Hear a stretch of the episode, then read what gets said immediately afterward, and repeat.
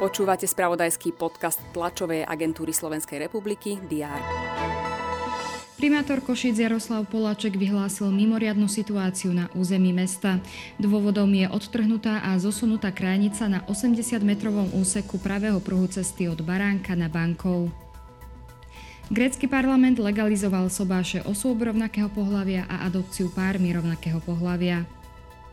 Bielý dom potvrdil, že Rusko vyvíja novú kozmickú protisatelitnú zbraň. To sú niektoré z noviniek, ktoré priniesol včerajší deň. Aj v piatok 16. februára budú redakcie TSR mapovať všetky dôležité aktuality.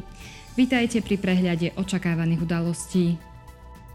Poslanci Národnej rady pokračujú v rokovaní aktuálnej schôdze. Na programe majú viacero poslaneckých návrhov z dielne opozície. V piatok sa nebude hlasovať. Na Mestskom súde Bratislava 1 sa má začať súdny proces v prípade postrelenej študentky Akadémie policajného zboru z 1. marca 2023. Obžalobe čelí Vladimír Eš. Vedenie Ministerstva investícií, regionálneho rozvoja a informatizácie navštívi v rámci výjazdu opäť Sečovce v Košickom kraji.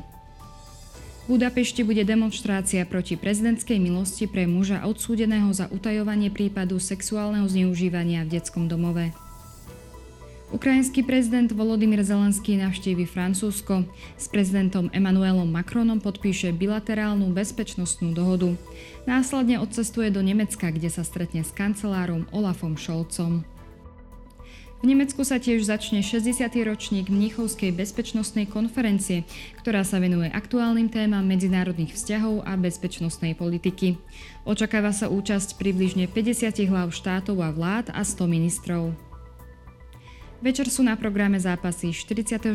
kola hokejovej typos Extraligy. Dnes bude na Slovensku slnečno, teploty vystúpia na 8 až 13 stupňov. Ďalšie dôležité aktuality nájdete v spravodajstve TSR a na portáli teraz.sk. Želám vám príjemný deň a užite si víkend.